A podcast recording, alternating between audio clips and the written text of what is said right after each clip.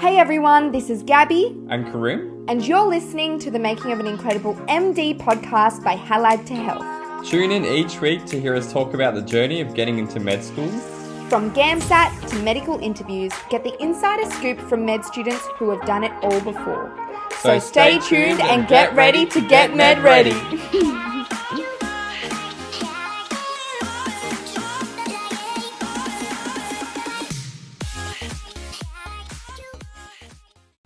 Hello, everyone, and welcome back to the podcast. This is our last mock MMI station for this season, so strap in. It's a really good one, and I hope you enjoy it. But before we jump in, I will do an acknowledgement of country. I would like to acknowledge the traditional and rightful owners of the land in which I am lucky enough to live and learn on. That is the Yorta Yorta land. I would like to pay my respect to the elders past, present, and emerging, as well as pay my respects to any First Nations people who listen to our podcast. So the station today is an ethics slash moral station, I would say. Uh, we did the timing one minute reading and about one minute per question with five questions. So the opening scenario is you come across a disheveled looking 50 year old homeless man on the side of the street with a sign explaining the reasons for his homelessness and asking for money. The first question is how do you make the decision whether or not to give him money? Enjoy the station. Um, I think an initial sort of uh, just approaching him. Um, so yeah, just getting to know the person and what he really needs. I think is really important in this situation. So you've got this man who clearly does need help. Whether the best help of that would be money or other resources um, does sort of need to be assessed. Um, just as a person walking down the street, um, I think yeah, firstly like realizing that he does need help um, and then going up to him, starting that conversation of um, if there's anything else, uh, what exactly like is the situation? Um, if he would like me to get him some food or water, um, I think would be a good assessment initially. Usually, um, giving you some spare change um, wouldn't harm him, and if anything would help, there might be obviously some stigma of what he might use that money for, but think if a person is in that situation of, um, you know, being obviously like visibly homeless and disheveled, and in that position of asking the public for help, um, they usually are. It's reaching out for that help, and you need to give them that helping hand. Okay, great. Um, so your next question is, um, what if it was a child? Yeah, so I think a similar situation. I think the stigma behind it would be a bit different. Like you wouldn't be as hesitant to approach a child um, and ask them, you know, where their parents are. Um, yeah, perhaps that would be the big difference there. I'm um, trying to figure out their background a bit more um, because a child who's alone on the street um, clearly has gotten there at a different, um, would need a bit more support if that's to find yeah, their family or getting child services involved or anything like that. Um, they can't just stay there on the street, even if you do give them the money at the end. Um, they will need more help than just that. Um, so I think that would be important to yeah, keep them in mind, like sort of follow up, see how they got there, um, make sure that you've helped them as much as you could, um, that they're not staying there alone, um, like unsafe situations with no way to get out. Okay, um, so your third question is What are the wider implications of homelessness for society? Well, so I think it touches on a lot of things. The first thing you'd look at is the actual um, people suffering from homelessness. Um, that has obviously huge implications. The fact that they have no shelter um, on their own health, if that's physical health or mental health, their general well being, um, their access to resources um, that are needed, their social aspects like education. Um, yeah, it would touch on so many things just for that person who is um, affected by it. And of course, it affects like the greater um, society around it, the way that um, people walking down the street, if they're there to help, if they're just ignoring that person, what governments are doing to help them out um, if there's sufficient resources to um, get them off the streets and get them what they need, or are we just ignoring them um, and leaving them to the to, to the streets? Um, so that's the main implications would obviously be on the person suffering there, I think. Um, Great. Um, so your fourth question is, how can medical students help the homeless? What can they do? What can we do as medical students to stop it? So as a medical student, um, before being a doctor, uh, so obviously like if you could provide any medical assistance, um, if that's sort of free bulk billing clinics and things like that. But as a medical student, you'd step before that. So I think A would be um, educating yourself about um, you know how many people are out there what exactly it is that they need um, and then taking that step further of how yeah medical students are able to do that if that's running some um, you know volunteering in soup kitchens or um, going to those areas where you know that there are high numbers of homeless people and um, maybe you know asking them what it is that they need from you know a person who's not yet a doctor but might have some um, advice or suggestions um, and especially yeah, that education at the medical student level will then obviously affect them in the later years as a doctor. And having that awareness and of the need um, as a doctor will also have um, yeah, further implications later on. Okay, great. And your last question is Do you think the government provides enough services for, disad- uh, for disadvantaged people that can be accessed easily? I think that the fact that it is still a huge issue means that um, it's never enough. I know that there are many things already um, in place. I know from my own experiences, um, there's um, organizations which take uh, the food that is left over from supermarkets that they don't want to sell um, and provides that to people who are unable to provide themselves. Um, so there are many, many organizations who do their part in trying to help these people. Um, but I think in terms of the government level, the fact that they're still on the streets, that they're usually just um, taken away by police, um, means that there's not enough. There is also government housing, which obviously is in place um, as well to help them, but obviously doesn't reach everyone that needs. And even those conditions and those solutions are not the best for them either. Um, so there's a lot more to work on. All right, so that's all the questions. You did really well you didn't have any trouble speaking, so that's really good. And you spoke the entire time and you got a lot of ideas out. So I think you did well. You were fine. Thank you. okay. So I think I've got a few things down. So we'll go through each question one by one. Okay. All right. So the first question was How do you make the decision whether or not to give this homeless person money? Okay.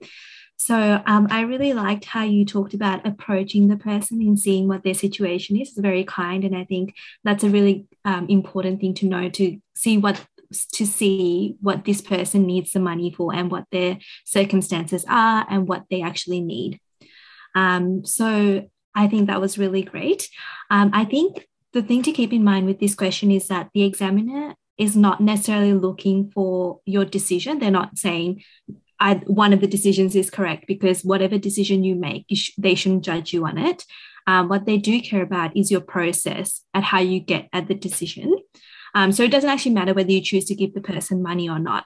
And I think um, the one thing you could improve on a little bit is that you implied that you would you might give this person money, but you didn't actually say that you would definitely give this person money. So make sure you answer the question directly and say, yes, in this situation, after doing xyz like talking to the person and seeing what their needs are i will just i will give him the money that sort of thing. So directly answer the question.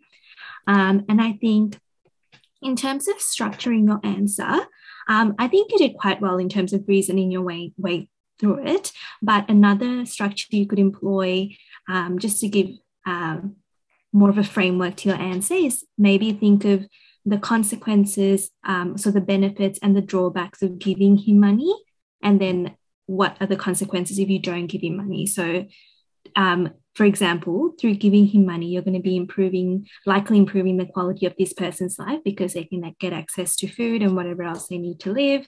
And um, maybe another thing is the happiness that you give this person would probably outweigh the minor inconvenience for you of giving up a little bit of cash if that makes sense.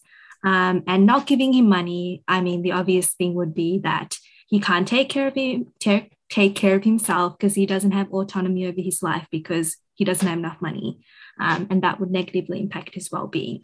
So if you look at it from both sides and then say um, something like, um, you could say something like the benefits of giving him the money outweighs um, the any drawbacks that I can think of, think of then mm-hmm. I decide to give him money. Um, and you could say go the other way and say the reason why you would not give him money as well, if that's what you decide. Yeah. Um, do you have any questions? No, that's really great advice. Thank you. no worries. Um, and yeah, make sure you just come to a decision. Either way, it doesn't matter if you say yes or no, but make sure you stay clearly, state clearly what your decision is. Um, and then the next one is what if it was a child instead of a 50 year old man?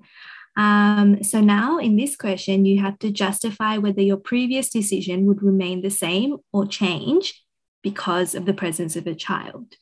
Um, so you got to think about how homelessness would affect a child compared to an adult. And again, I liked how you would say, you said you would approach the child and try to figure out um, their circumstance and their background um, to see what the child's needs are. I think that's a good idea.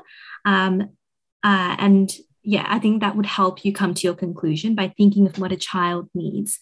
Um, so, for example, you, the impact of homelessness on children can affect them in different ways to adults. Uh, for example, because children are still in the development stage of their lives, they're still growing, something like malnutrition can impact their growth and their um, well being and their health. So that might not really be an issue for an adult who's like fully grown. Um, and being homeless at such a young age is a really big trauma and can affect their ability to form relationships and things like that. Um, again, as they grow and they're still developing, that part might not be developed fully or properly. Um, so those are just answers. Um, again, like these two reasons, like the malnutrition and the trauma, can easily be um, the same for the adult, you know, similar, but the effects can be a bit different. So make sure in this answer you justify why you would give the, the child money over the adult or not, if you're um, just based on your previous answer, whether it would change or not and why. Yeah. Mm-hmm. Um, and I think when I'm thinking about this question, I a bias that I would think that comes up is that I would feel more emotionally attached to a child more than an adult because of the innocence, and just recognize that that's um, that's a bias that could come into your mind, um, and acknowledge that that's part of that. Like that's just how the how your brain might work. Um, you don't necessarily have to say that in the answer, but I'm just saying when you're thinking through the question, yeah, that's something that might come to mind. And just make sure you say again whether your previous decision will change or not, because I think you implied it a little bit that you would give the money to the child anyway, but just make sure you clearly say that I will. Yeah. Um, okay. And I think one thing maybe against giving the child money could be that you might think that they might not be competent enough to make decisions to do with money as an adult would be. So that could be a reason against giving the child money. Um, just another reason. Okay. And then for the third question, what are the wider implications for homelessness for society?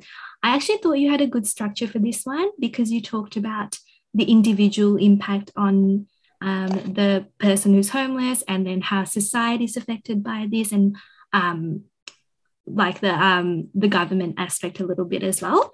So I was going to suggest sim- that same structure as well. Um, so it's called the level of impact model, where you discuss homelessness and how it impacts the individual, communities, and then um, countries. So having a structure like this prevents you from um, going down a rabbit hole and discussing like one one aspect, and also you can discuss a broad range of ideas and sh- ideas and show the examiner that you have a lot of knowledge in different areas. So just like a few ideas for each one, I think you mentioned this anyway, like really well with the individual aspect about the increased health vulnerability, low quality of life due to lack of money, reduced education level and opportunities in life, and the reduced social security, which you did ch- touch on. Um, one thing you can also touch on is the um, intergenerational uh, impacts of homelessness on individuals. So, due to individual impacts of homelessness, that we just mentioned, like the overall health from not having nutritious diets and then not having access to healthcare, um, maybe even the mental implication, implications from the trauma of homelessness. And this would lead to lowered well-being, which means they can't uh, they might not be able to perform well at a job or get education educational opportunities. Um, and in this way, the next generation of the family will be impacted impacted in the same way with decreased education and employment opportunities. And this will just perpetuate the problem. I know that was a long explanation, but I hope you understood what yeah, I was yeah. getting at. Yeah. yeah um, okay. And then for communities, uh, socioeconomic status of communities will decrease, and then increased load of work on healthcare workers in the community. Um, if there's a lot of people who are out on the streets and malnutrition and need a lot of help and care. Um, in terms of countries, um, there's a lot of economic cost of providing services to homeless people and also a higher level of unemployment because homeless people tend to be unemployed. And yeah, so do you have any questions from that one? Uh, no, I think that's all really okay. great points to consider. I know it's a lot, um, but yeah, just go through it slowly. And yeah. just the main thing I was trying to highlight was having a good structure and yeah. then hitting a broad number of ideas, not just one thing. Yeah. Yeah. Yeah. And you can definitely you don't you don't have to say exactly what I said. There's a lot of other points that you can include. There were just some ideas. Okay, so on to the fourth question. So, how can medical students help the homeless? What can we do to stop it? Um, I thought your point about educating yourself is really great. That's a that's like a really good first step to thinking about what you can do to help. Um, and so I thought that was a really good point. I think something else you can acknowledge is that you, as a medical student, can't do this alone, um, and that you'll need help from other resources such as the government and various organizations. So, as a medical student, you can do something, but I think you can achieve a greater impact if you have help from other other um, organizations and uh, things like that. Uh, again, for your structure, I think it's good to structure your answer so you can. I was thinking you could do a similar thing as before, where you talk about what you can do individually and what you can do as a community of medical mm-hmm. students, and then um, in terms of a, in terms of government level, you can talk about how you can reach out to the government and um, advocate for policy changes and services and things like that. So, in terms of um, individuals, you can donate money. You can even speak to homeless people and see what they need, like you mentioned. Um, as a community of medical students, you can um, you can provide maybe workshops for people sorting their resumes and giving um, and how to get a job and things like that. Even in terms of the health aspect, you can see what needs they need and advocate for that within the community as well, and maybe do some um, some sort of like a health checkup or something free of charge, something like that. And in terms of governments and large organizations, like I said, advocate for policy changes and increase services and central income welfare payments and things like that. Um, and just bring to the government's attention the um, the level of health inequality that's present in that in this minority group, um, so that things can be done to change that. Um, another way you could structure it is maybe short term and long long term impacts that you could mm-hmm. have as a medical student. So you can use the um the different levels of um, the different levels of impact approach, or you can talk about maybe short term and long term solutions as well. So something like um, you know donating money is a short term solution, whereas government policy will be a long term solution. If that makes yeah. sense.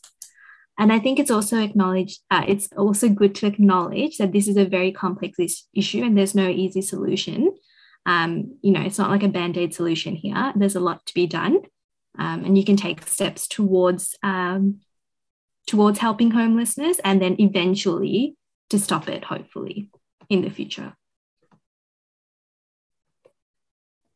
Thank you. Sorry, I don't remember anything unless I write it. Say that again. You don't remember? I, I won't remember anything unless I write it. So I just had to. Oh no, that's fine. Yeah, all good. Yeah, no, um, that's really great. Um, okay. Did you have any questions from that one? Um, the med students. I think that one I tripped up a bit at the start thinking about specifically med students, and I think maybe in this situation it's more of a like med students are just similar to other students in what they're capable of doing at that exact moment um, and helping homeless and yeah, like isn't that obviously yeah before doctors and that kind of took me a while to wrap my head around and, and get on to yeah. answering after that. hmm. Actually, if Gabby's still there, maybe she can help me. So I was also unsure if they should be more specifically related to medical students. What do you reckon? I think um, you did you did fine with this question. I don't think there was any red flags or any um, poor points here. But I think the main thing about being a medical student is um, sort of being aware of your um, role in a community. Like we have privilege, whether we like it or not. As medical students, we are in a privileged spot. We get tertiary education that not everyone um, has the same access to. We are part of reputable um, institutions, and we are one day going to have this title of doctor, which has um, it has power in the community. So I think accepting that um, and sort of um, uh, yeah, just just being aware of that and how powerful that can be if you use it for good, I think would be a good way to start this question. And then say, um, you know, you could use your medical student voice as an advocacy voice. Um, and same with the connections that you'll have as a medical student. So other doctors um, that may be your tutors or, um, you know, government people, um, government organizations and stuff like that, that may be affiliated with the university, university that you could get in contact with. Um, and just, you know, medical student or MD at the end of your name often does provide you with some sort of power. Um, and being aware of that power, I think, is really important um, to then make positive change, if that makes sense. Yeah. Mm-hmm. Okay, so this is the last question. Um, so I think um, with this question, you don't necessarily have to stick to the issue of homelessness because the question says disadvantaged people in general. So there's a lot of groups you can talk about, and it's like it's a it's a broad spectrum. So there's a lot of things that you can talk about here. Um, and I think I like how you said there are services, but there's a lot more that can be done because I guess some services are more accessible than others. And clearly, it's, it's not like the problem solved. There's still these problems out there. So there is more that can be done. Um, and I think just remember it's okay to not know like a lot of different government policies and things like that. So don't get freaked out because you get this question and you're like, oh, I don't know the names of any policies or anything like that, but you definitely will know a few things. So um, for vulnerable community communities such as like the homeless, like we talked about, or refugees, people with addictions, like any any min- uh, minority group, there's things like Centrelink, Medicare, and bulk billing, and then there's the NDIS for uh, people with disabilities, and also for uh, First Nations people, there's this uh, Close the Gap campaign that has specific um, areas that apply to that to that group as well.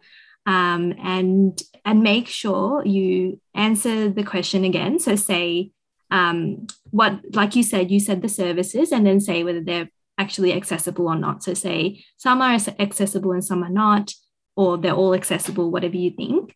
Um, and yeah, so the point of this question is for you to consider um, what what can be done, what is already there for people who are disadvantaged, and then see if there's more that can be, that can be done in terms of accessibility. Yeah.